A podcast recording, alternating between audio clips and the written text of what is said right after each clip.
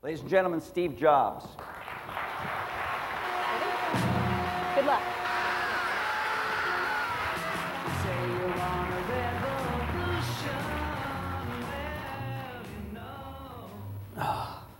Good morning. Nice chair.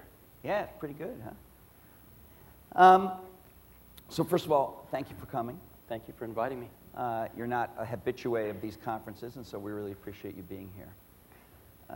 You were there at the beginning of uh, the digital personal computer revolution. You and Steve Wozniak developed what was the first really successful personal computer for the mass market, and that was 26 years ago, I think, 77. this spring. Apple II. And you've, uh, you've stayed with it all this time in different ways, different formats. You uh, run the most digital movie studio there is with uh, Pixar, and I have to say that they have a new movie coming out in a couple of days. But um, where do you think we are in the arc of this story of the PC, the internet, the whole, the whole digital deal? Um, well, the personal computer has been a pretty amazing thing in that it's morphed into these different things over the, over the years and the decades. At first, first, it was a hobbyist tool.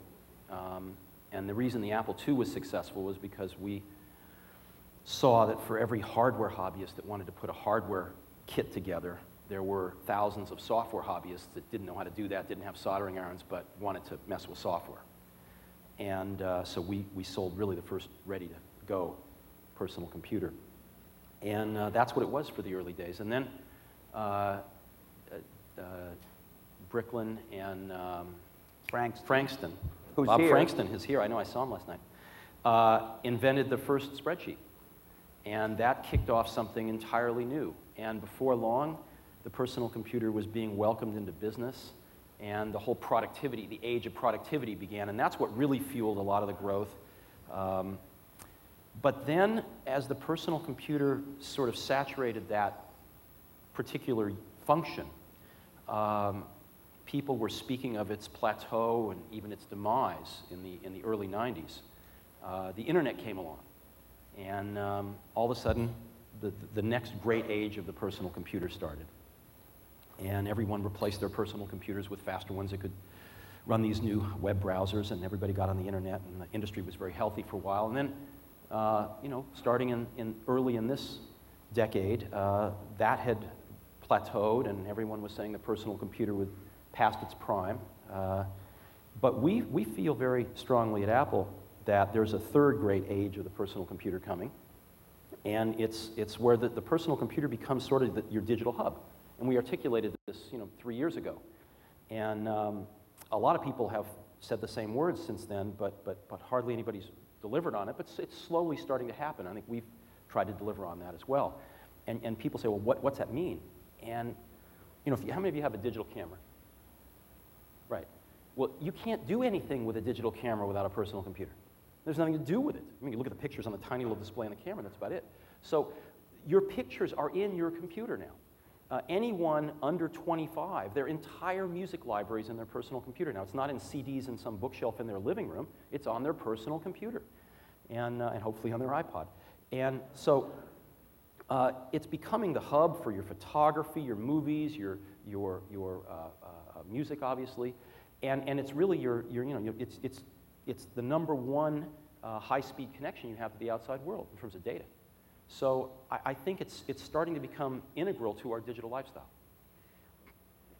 And you think it'll always remain there at the hub, or do you think, uh, I mean, there's perennial talk about, well, the television will be a, a hub or a point of contact with your digital stuff? Um, things like the iPod, uh, he makes a music player. Do you guys know that? The iPod. Um, why couldn't that have its own Wi-Fi connection to the internet and, and, It- and not require you to use the computer? Well, it can, but a personal computer, I mean, at, at its very basics, it's got a really big hard drive in it. It's got a really big display. It's got a really big keyboard, and it's got a really fat pipe to the internet. And it's got a reasonable processor in it that can run really big applications. So the iPod might be great, it holds all your music, but we see it more as a satellite device because you'd never, you, you couldn't really do a music store on it, as an example, because the music store needs just more screen real estate, and these things fight each other. So if you want a compact thing you can put in your pocket, uh, unless there's a breakthrough in foldable displays over time or something like that, it's going to be hard to, to really browse a music store and find the music you want on the iPod itself, even if it has an internet connection. So since you've been back at Apple, it's been about, I think, what, six years? Not 97 you came back? Six years this 4th of July. You've had quite a few hit products. Uh, gotten uh, lots of critical praise, uh, not only in terms of, of the, the Mac, but the, the iPod also being uh, generally regarded as by far the best um, music player. Uh, but the market share for Apple, and there's a whole history of reasons why Apple doesn't dominate the field, and we won't go over that, but the market share for Apple has not really increased dramatically. So why? You're doing great products. You're actually you're, you're much more price competitive. In some cases, you're a- a- in my in my research, you're actually priced more aggressively than a Windows counterpart uh, in some of your models. How come you're not doubling your market share or whatever? Well, we ask ourselves that a lot. Um, if, you, if you get a little surgical about it, what you see is that the markets that we serve, we serve many markets, but, but the three primary ones are consumer, um, education, and, and the creative professional market. Um, the problem that we've had is that uh, our creative professional market, you know, graphics houses, ad agencies, et cetera, et cetera, have been in the toilet for the last several years, more so than the general market has. And so our creative pro market's been suffering. Secondly, education. Uh, we've made some mistakes, and as you know, education is down the last three years. So, But some of your rivals are, have gained ground on you in education, right? well, actually, uh, some of our rivals have gained ground primarily by taking share away from their competitors. But we've made some mistakes too. And so, two of our three markets are down, are depressed. Uh, in the consumer market, we've more than doubled share in the last year.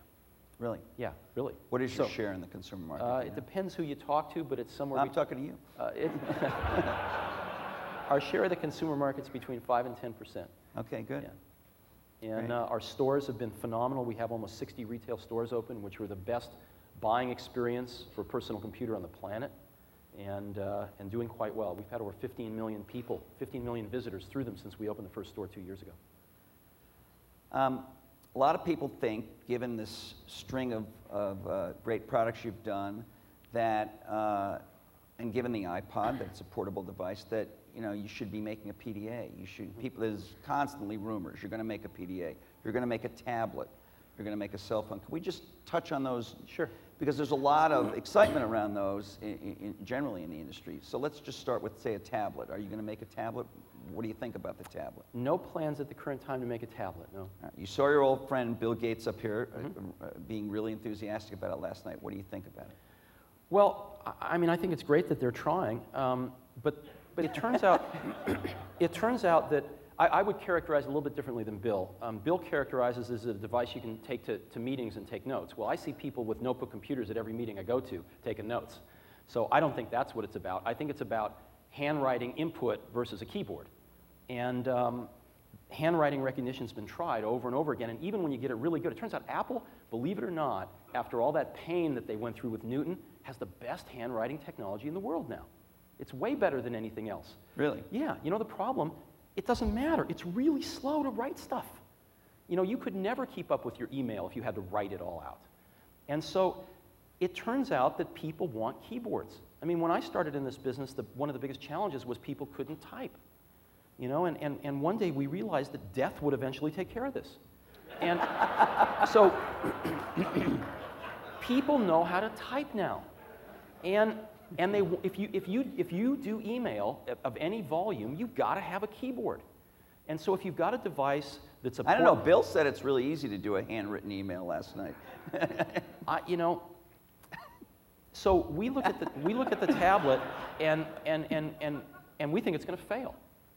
You think the tablet's going to fail? Yes, we do. What about the tablet as a reading device? Because my own feeling, having tested it, I didn't give it a great review. Mm-hmm. But what I said was, and I believe this, its actual strength in a funny way is that it's a much more natural way to read, like a long uh, Mm-hmm. Web article or a long Word document or PDF file or something, than, than a clamshell.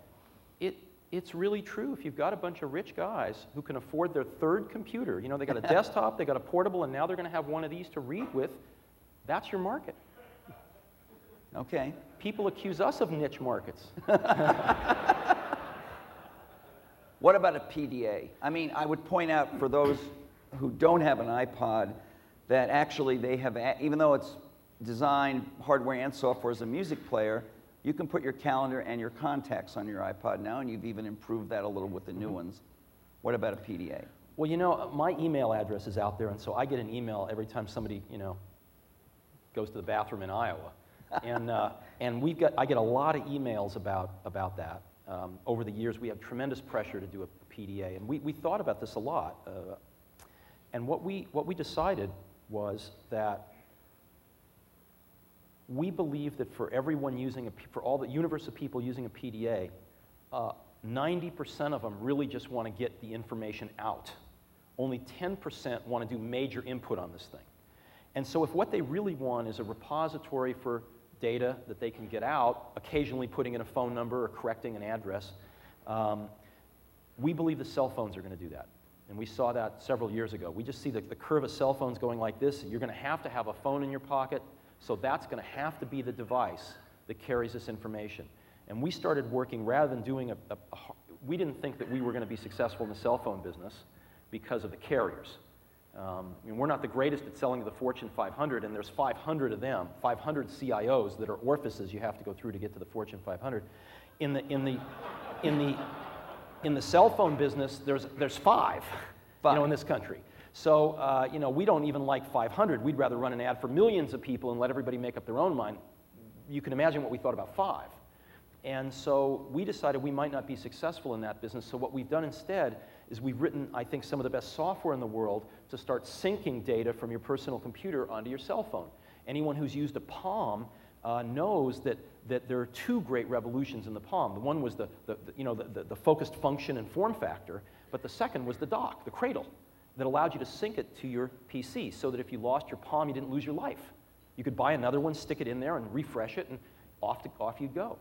And, um, and so we, we believe that that mode is what cell phones need to get to. That's the mode we copied for the, the iPod, as an example. Where your personal computer is your hub, all your data is safe and secure there. You can enter it on a big screen with a real keyboard, et cetera, et cetera. Sync it to your phone. You can still make changes on your phone. It's a little painful with that small keyboard, but you can do it on occasion. And yet, for 90% of the people plus, they're going to be able to get all the information they want out of that phone. And that's the direction we see it going. Well, so are you working with the with, with Nokia Yeah. and, and Motorola and the other cell Yes. phone handset makers? absolutely. Trying to make this happen? Absolutely. Because really, I, I, unless you're talking about a, a combo like the Treo, Uh-huh. which is, it has a lot of PDA uh, DNA in it, Right. a regular phone, the calendar and the, and the address book in there are terrible. Yeah, I know they are terrible, but they're improving at a fairly rapid rate right now. So I think they're going to get there. So all of your fans who are predicting a PDA, predicting a, Right. We chose instead to do the iPod instead of a PDA. That was our that we put our resources behind that. what about, uh, uh, how many iPods have you sold, by the way? Um, well, I don't know. As of today, we'd sold 700,000 a few months ago, and the new one's on fire. So I suspect we'll, you know, probably sell our millionth iPod sometime later this summer. What's the next step for that? Uh, is it video? Is it photos? I mean, do I, why don't, why shouldn't I want to? There are already a couple on the market that Right. uh, can show videos and photos. Yeah, you know, uh, we've clearly got stuff like that in the lab too. And, and it turns out that, you know, watching movies on a tiny little screen is really not very much fun. Um, and and you, you again get into that, that fight between form factor, you want to put it in your pocket, uh, and, and you want a giant screen to watch movies on. So right now, the best way to watch movies on a portable device is to buy a personal computer and stick a DVD in it. And that's what, that's the most popular way to watch DVDs when you're away from your television. Um, and I'm not convinced that people want to watch movies on a tiny little display they carry around. And So we'll photos, your family photos? Photos are nice. What you really want to be able to do is plug it into the television when you get somewhere and show somebody your photos on your television. That kind of stuff will come over time. But one of the, you know, I paraphrase Bill Clinton when I, when I am in meetings like this and just keep saying, it's the music, stupid. It's the music. It's about music. People have, what's interesting is that, you know, putting photos on an iPod, putting movies on an iPod, these are speculative markets. Will people want to watch movies on a little portable device? Who knows? Somebody will try, we'll find out. But music, music's been around for a long time. You know, good tens of thousands of years. prior to 1977? Yeah, prior to 1977. And um, it will be around for an awful long time. And people have had portable ways to listen to music for a long time, and it's huge. So this is not a speculative market. It's a real, tangible market. And um, I think if we can bring some value to that market, uh, then we'll succeed. So how come you were the you were the company that was the latest, the last to figure out MP3s and music? That's interesting. If We it's so the- universal and so Yeah. obvious, I mean, you know. May, we may, maybe weren't quite the last, but we were certainly near the last. And the reason was was because we were focused on video. What happened was Apple invented this technology called FireWire, and they licensed it to all these companies, and all the Japanese consumer electronics companies licensed it, put it in their digital new generation of digital, then new di- generation of digital camcorders. And the only company that forgot to put it in something was Apple. So we decided to to put it in to the, the, the, one of the early iMacs, and um, and we, we, we got some video editing software written, and we were very excited about that. And so- iMovie. iMovie, exactly. And so the idea is you plug your camcorder into the computer. Yeah, no cards, no nothing. It was pristine digital quality. the movie just appears and you can edit it. Yes, and, and you could, and, and a mere mortal could edit it without reading a manual. And so we came out with iMovie, and it was a really big hit. But then, what do you do with your movie? You put it back on the camcorder, uh, and, and you know, you can send a tape to, to you know, your friends, but they might not have a camcorder to play it. So we clearly saw that the, the, the, the, um, the brass ring was to be able to write a DVD that you could send to you know, your friends or grandma or whoever. And um, we pioneered the, the drives that could write DVDs. And we worked with Pioneer, who was way ahead of anybody else, and we wrote the, most of the software for that. And we wrote a software package called iDVD, which could you know, make DVDs. And we were the first ones out with that. And we were so focused on that that this music thing happened around the side, and we weren't paying enough attention to it. But we finally, you know, finally got hit over the head with a brick and, and, and saw that it was happening. And then we, we, we came on fairly strong. We put CD burners in almost every machine. We wrote um, iTunes, which you know, some think is the best jukebox software in the world. And, uh, and that led us, uh, you know, in less than a year to the iPod. So we, we came on pretty strong when we, when we came on. And some people in the record business actually didn't realize you were late. They thought you were leading the charge to stealing music because of your ad slogan at the time, right? Right, we ran an ad, um, we called it Concert, and the, and, the, and the slogan was Rip, Mix, Burn. And it turns out, you know, you laugh.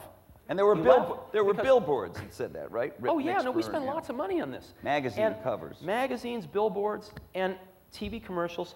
And it turns out what rip means, if you, if you know young people that do this, is the word came from ripping the bits off a CD and putting them on your hard drive. That was where that phrase came from, which means you have a physical CD, right? Theoretically yours. And you rip the bits off and you put them on your hard drive. Um, some industry executives who did not have teenagers living at home, uh, especially some in Hollywood, thought rip meant rip off and they did not do their customary homework, and they, they, they, they you know, some of them even went to Washington and testified uh, and, and held us up in effigy. But in reality, uh, what it meant was get CDs and put them on your hard drive. So now you're in the music business, right? I mean, Well, what, three bit, weeks yeah. ago you, you announced what um, I think is the first usable, attractive, legal music service for downloading songs. Um, you're a computer company. Why are you in that business? What's the deal there? Well, again, the definition of what a computer company is is morphing. You know, a computer company is a company that cares deeply about digital photography now. A computer company is a company that cares deeply about digital movie making. I mean, we, between iMovie and a pro product we have called Final Cut Pro, we're the largest video editing supplier in the world now. We're the largest pro video editing supplier with Final Cut Pro, We're much bigger than Avid now, and you know, our stuff is used by more consumers than anyone else. So we care deeply about video editing, and, and we care deeply about music. And, and as you know, um, you know, Napster and Kazaa hit the music industry like a tsunami. They didn't know what hit them for a few years. And, and you know, everybody's threatening to sue everybody else, and everybody's at war with everybody else. And we looked at this and we thought, gosh, there's got to be a middle path out of this. And when we did the iPod, um, we tried to walk a middle path. We said, you know, this thing could be the coolest thing ever invented, and it could also be a theft shuttle. And, and, and we're optimists. We're, we're, we believe that 80% of the people stealing music don't really want to steal music. We think they'd rather be legal if somebody offered them a competitive, compelling way to be legal. And we felt that, that um, most of the people using an iPod really would want to use it in an honest way. So we put software in there uh, that means that, that, tr- that makes it so it, it's not so easy to make it a theft shuttle for a normal, honest person. You could say that you crippled it for an honest person because Yes. it is perfectly legal to take your music from an iPod and move it from one of your computers to another. There's nothing illegal about that. We and you did- didn't allow that. We crippled it in some ways to try to walk that middle path. Everybody has, to, both sides have to give up something to walk the middle path. And we did. We made it so that it will only sync with one version of iTunes. So if you take your iPod over to your friend's house, it'll put all their music on it, but it'll take yours off. If you take it back to your house, it won't put their music on your computer. It'll put yours back on and take theirs off. Unless you download what are 20 free utilities. If you want to get around it, you can. With all this talk of DRMs and this and that, I guarantee you there's nothing that can't be hacked. The question is, will it keep honest people honest? Will it give them a nudge in the honest direction? And I think we did walk a really good middle path with the iPod. I think a lot of people have held it up and said, hey, this is pretty good, and on both sides of that. When you did that, were you already thinking ahead that you wanted to do deals with the labels to do your music service? it had crossed our mind, but It we had hadn't started yet. So you were able to say to them, look how we constructed the iPod and all Yeah, that. but as, as Bill said last night, I mean, Apple also is one of the few companies in our industry that has a lot of intellectual property.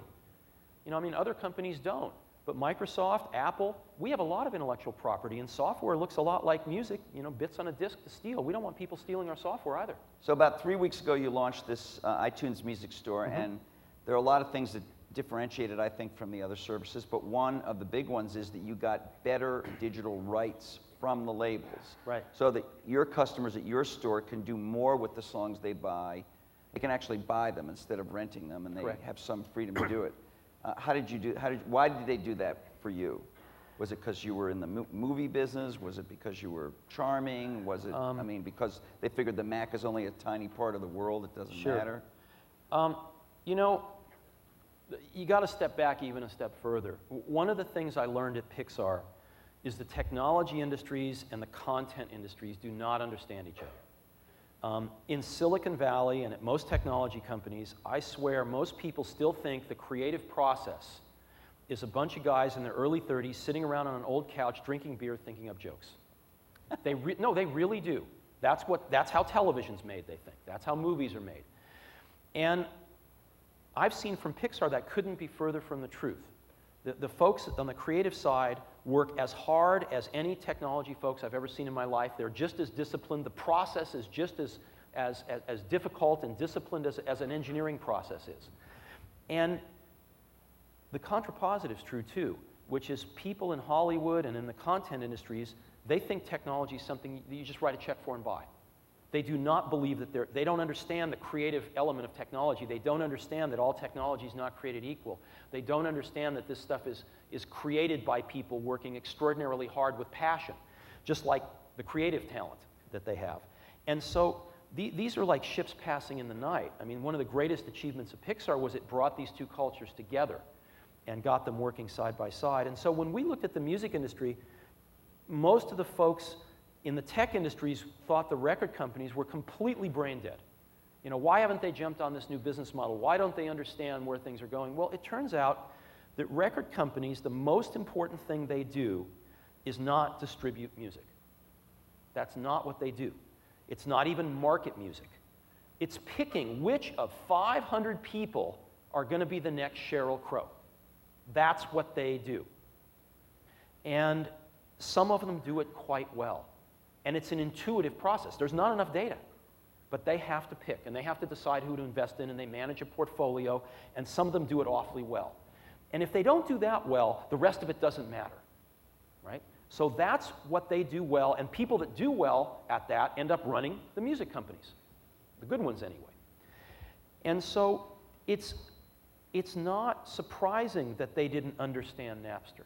It's not surprising that they didn't understand that distributing their content over the internet was the next big wave. And we went to them and we talked to them about this, and we made a lot of, and they, and they told us we were all wet. This was a few years ago. And we made a lot of predictions. We said, we think MusicNet and PressPlay are going to fail, and here's why, and this and this and this and this. And they said, well, you're all wrong, get out of here. And about nine months later, we started to get some phone calls. We went back to them, and they said, you know, talk to us some more, because you guys were right about some of this stuff. And we started talking to them about this middle path and about how um, their content needed to be protected from getting back onto the internet for honest people, but their real competitor was Kazaa. That was their competitor. And Kazaa was offering unlimited CD burning. Kazaa was offering an ability to have your music where it never went away if you stopped paying your subscription fee. Uh, Kazaa was offering the ability to put your music on a portable player. And if they, if they were not off, willing to offer the user those kinds of rights, they couldn't compete with Kazaa. They might as well just put a big sign up that says Kazaa this way. And, and, and we, we, we, they got it. These are smart guys. And I think one of the things that, that appealed to them about Apple was that you know, we, we do have a, a smaller sandbox than the whole market. So if the thing went radioactive, it would only uh, go radioactive on uh, you know, 10% of the market. And another thing I think that appealed to them was that we could do the whole thing. You know, we made the operating system. We could write the applications. We made the computers. We made the iPod. And, and we, could, we could control the whole thing. I think a third thing that appealed to them was we were a large company with a lot of money in the bank, and if we did something wrong, they knew who to sue. Um, Hard to sue Kazaa. They, they're trying. hard to sue Kazaa, hard to sue some of these small companies. There's nothing there. Well, I know you're very shy and you usually don't like to do demos, and you're reluctant to promote Apple products, but everybody's heard about this store, and I'm betting that most of our audience has never seen it because for some reason they may not be Mac users. I mean, you know, I How many know. of you have never seen the iTunes Music Store? If you could raise your hands. So would you give us a few minutes, uh, Okay, like sure. a five-minute demo, and I'll we'll take a look quick. at it? Um, so, one of the most important things is, is in the iTunes Music Store, you get to buy your music. People have bought um, LPs, they bought cassettes, they bought CDs, and they want to buy downloads. People don't want to rent their music.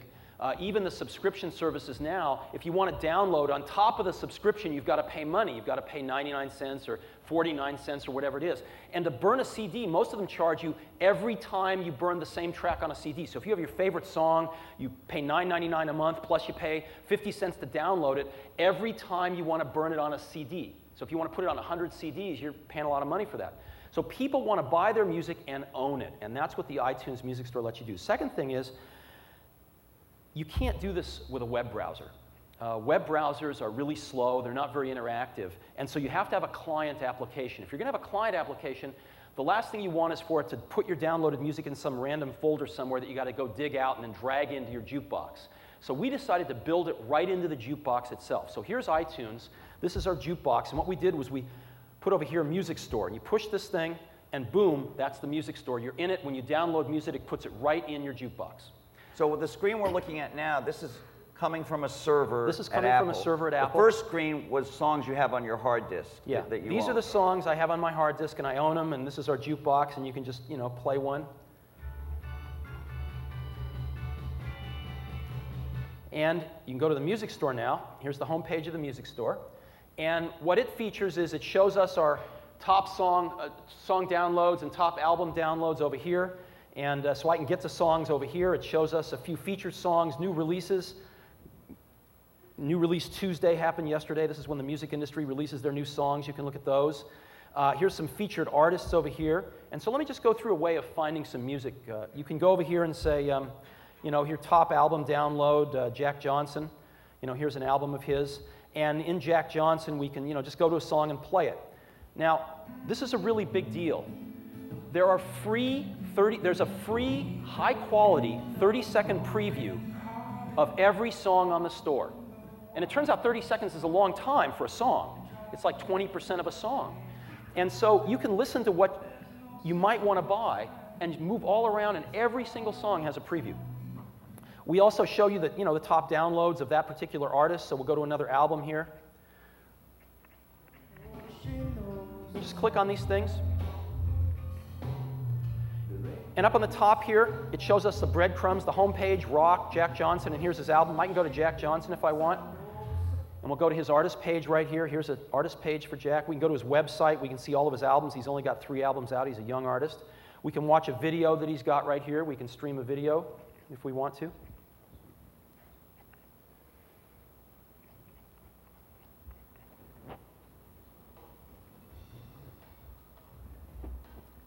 Okay, but the heart of this is that you can just buy the songs when you want them, right? Well, let's yes, let's go back and find some songs some other ways. So we can go to an album here. We can say, um, you know, here's an old Fleetwood Mac album, and we have some exclusive tracks from artists that you can't even get on CDs. So these are some some cuts from Fleetwood Mac that you can't even get on a CD. And to buy one of these tracks, all you do is you push buy song.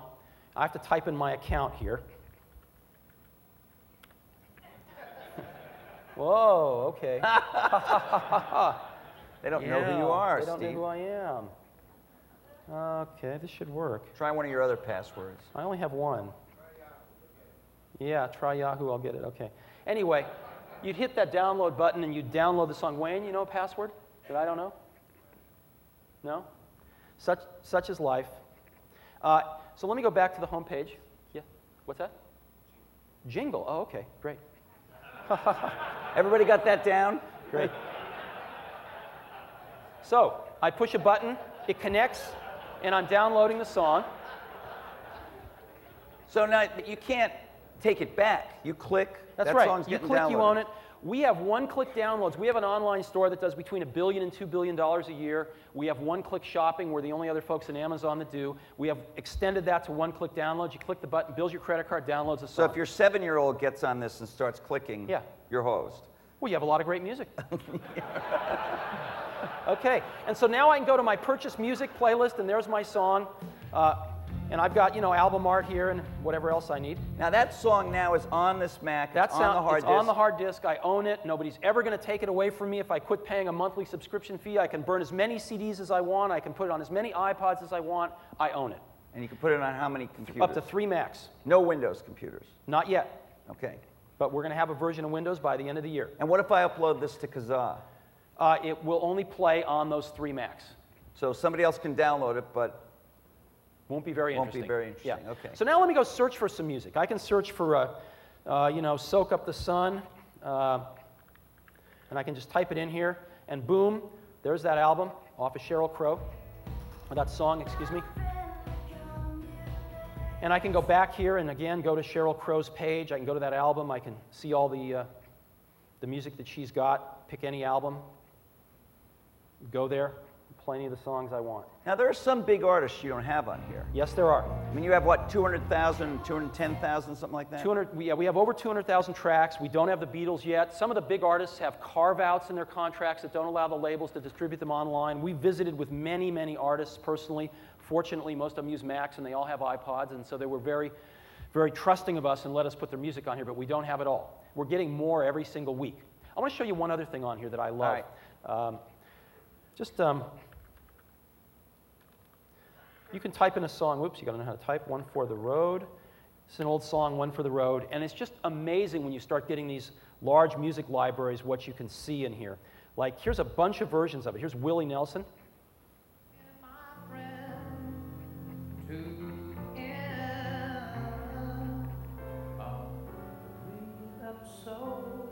Ella Fitzgerald.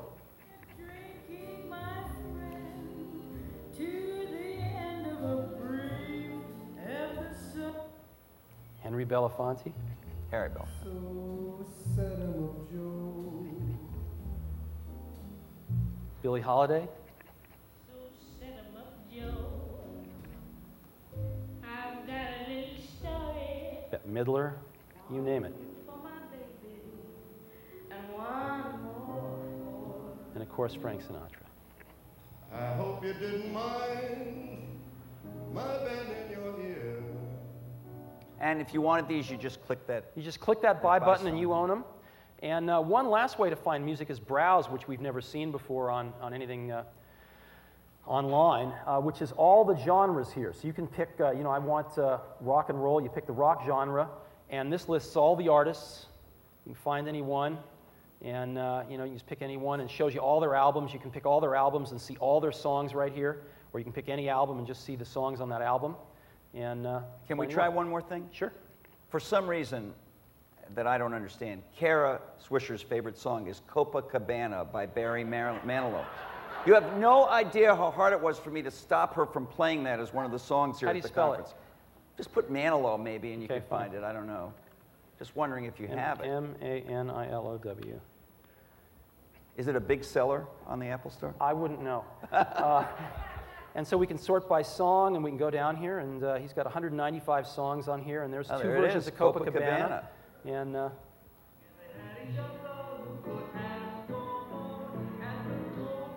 Am I right? I mean, you know, there it is. Great, yeah, that's, that's great. Thank you. All right. Just take some questions.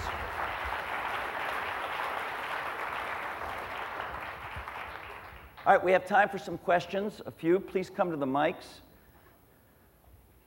Well, one of the other things I wanted to say about this, it's really fun is, of course, we've gotten a lot of questions are you going to sell videos this way? And maybe someday videos will be in the future, especially when we all get more bandwidth to our homes.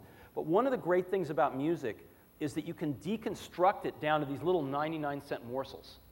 And at 99 cents, you know, you can buy three songs for the price of a Starbucks latte. And so it's really, it's kind of wonderful. You hear something on the radio, you get into work, you buy it. Let me, let me ask you one more thing before we go to the questions. This looks great, and you have demoed it before, I think, we could tell. But everybody's going to have this, right, by the end of the year? You're going to have it on Windows. Uh, our friend Rob Glaser, who's here, he has a music service. He's going to have it on Windows. Uh, not the kind of thing they have now, but something like this. Uh, I read in the Wall Street Journal that Amazon's going to have it. Microsoft is trying to do it. So you, you no longer, you, you, know, you look cool, you look great, you're on the covers of magazines, you get big articles, but that's a six month phenomenon, right? At the end of the year, you're just one of the guys, everybody has it. Well, that's assuming it's really easy to do. And um, what we found, maybe these guys were a lot smarter than us, they probably are, but we found it's pretty hard you don't to really do. believe that. I, I don't know, we'll find out. Um, we think it's really hard to do. Um, it's really hard to, to get the labels to give you the rights that you need. And I, I don't see them sprinkling those rights around everywhere, letting a thousand flowers grow quite yet. Um, it's really hard to write software, you know, and, and do a good job at it. Uh, so, you know, this is not something that can be done well on a web browser. Um, it, you need a client application, and you need a jukebox. You've got to own a jukebox, so that kind of cuts it down a little bit. So we got Musicmatch, they have yeah, a you got Music jukebox. Match. Real has a jukebox. Real and Microsoft and others. So it, it gets you down to a handful of players, and it's, it's an awful lot of work. And then you might say, you know, it'd be great if you could put it on portable players, and you know, you might want to put it on the most popular portable player, which is an iPod. And so, you know, we're, we like to sell iPods, so we're really open to working with those folks. But you know, so far, very few of them have even come and asked for that. And, and so we'll find out. We'll find out. But I, I think it might be a little harder than it seems. Yes, ma'am. Steve, you talked about um, handwriting and um, keyboard. How about speech as used interface? People were talking about for years. Um, you know, they, the, the last part of that question is, is exactly right. I've, I've, I've been in this industry almost 30 years, and it's, speech has always been five years away. It's been constant time to completion, just moving along five years away. And most of the really smart people in speech I know have gotten out of the field. It's, it's like nuclear fusion. Um, it, a lot of bright people went into it, and, and, and people now think it's a ways away. Now, you can do, you can do adequate speech today but it means you're correcting a lot of stuff. If you just have, you know, even a 1% error, it drives you nuts because it turns out you can speak a lot of words in a, you know, in a five minute interval. So it's got to be very accurate. And so far, no one's come up with the technology. I mean, Apple's got a very, we got a speech group working on stuff. Microsoft has a group, a lot of great work's being done in academia. But it doesn't look like it's going to be real anytime soon. I wish it was different. Yes, sir. Steve, in addition to music and video, Apple has been one of the early, early leaders and proponents of Wi-Fi Mhm. with the airport. What are you currently planning as the, the equivalent of the music store for wireless? Um, well, you're correct. Apple was the first computer company to ship uh, really a, a low-cost Wi-Fi device um, with, with Airport uh, three, three and a half years ago, maybe three. And we, we've sold a lot of Wi-Fi products. Um, we were the first ones to ship 802.11g at the beginning of this year, uh, which is a 54 megabit per second version uh, of 802.11, which is com- backwards compatible with B. And G is clearly going to be the next standard. A lot of folks made a lot of noise about A, but A is, A is going to fail, and G is going to be the, the next one because it's compatible with everything that's out there, and A is not. And we're shipping a whole lot of that. Um, so, you know, we're, we're building it into all of our computers. We have for a few years now. And we've built it into the software so that it's completely seamless now. And uh, that's what we're doing. I think, like any network, it'll just disappear, and it'll just be there for you, Except in this room. except in this room. Uh, Steve, the um, internet piracy has been blamed for a lot of the decline in sales in the music industry. Um, but as, as I think about it from, from their perspective, much of their growth has come from essentially unwanted bundling for a long period of time, you bought an album that had 12 or 13 or 14 songs, two of which you really wanted, and the rest you really wouldn't buy on an a la carte basis. If you look at the margin structure of that business versus what, what will happen in an a la carte universe where you can buy things individually, Uh-huh. it seems like there's a huge leg down yet in margins for that business. If you're successful, and if the industry is successful in this, what happens with EMI teetering on the edge of bankruptcy today? What happens to the industry, or, or does it just radically uh, evaporate? Well, uh, you know, that is the conventional wisdom, but I don't think it's true. Um, and, and, and it turns out you're right. A lot of the music companies, uh, most of the music companies, are losing a lot of money right now. Um, what we found so far in, in, in four weeks of operation uh, is that over half the tracks we've sold, we sold over 3 million tracks, over half the tracks we've sold were bought as albums. Isn't that amazing? Making it so easy to buy a 99 cent song, over half the tracks we've sold so far have been sold as albums. And what do albums cost typically? Uh, they t- we, we, we made the, the, the song pricing uniform at 99 cents. The albums float a little bit based on what we buy them for from the labels. So they're 7.99 to, to 11, 12.99, but almost all of them are 9.99. And don't you think maybe that this high rate of album purchase is just because you're at the very beginning of this, people are kind of think in terms of albums, but, but as he said, maybe over time, You know, it'll, it'll be lower and lower and lower, and people will just buy a la I think the answer is nobody knows, but I, I, my personal belief, and this is just a guess, is that the labels will be lowering album prices over time to keep enticing you to buy the albums, and that a significant share of the songs sold will continue to be albums. The other interesting thing that we've learned, though, is, is, that, is that the record labels, you can only buy about 20% of a catalog that a record label owns, right? Like if you take Warner, great record company, you can only buy about 20% of their songs. Why is that? Because the rest of them don't sell enough for the record stores to carry the CDs. They won't carry the inventory.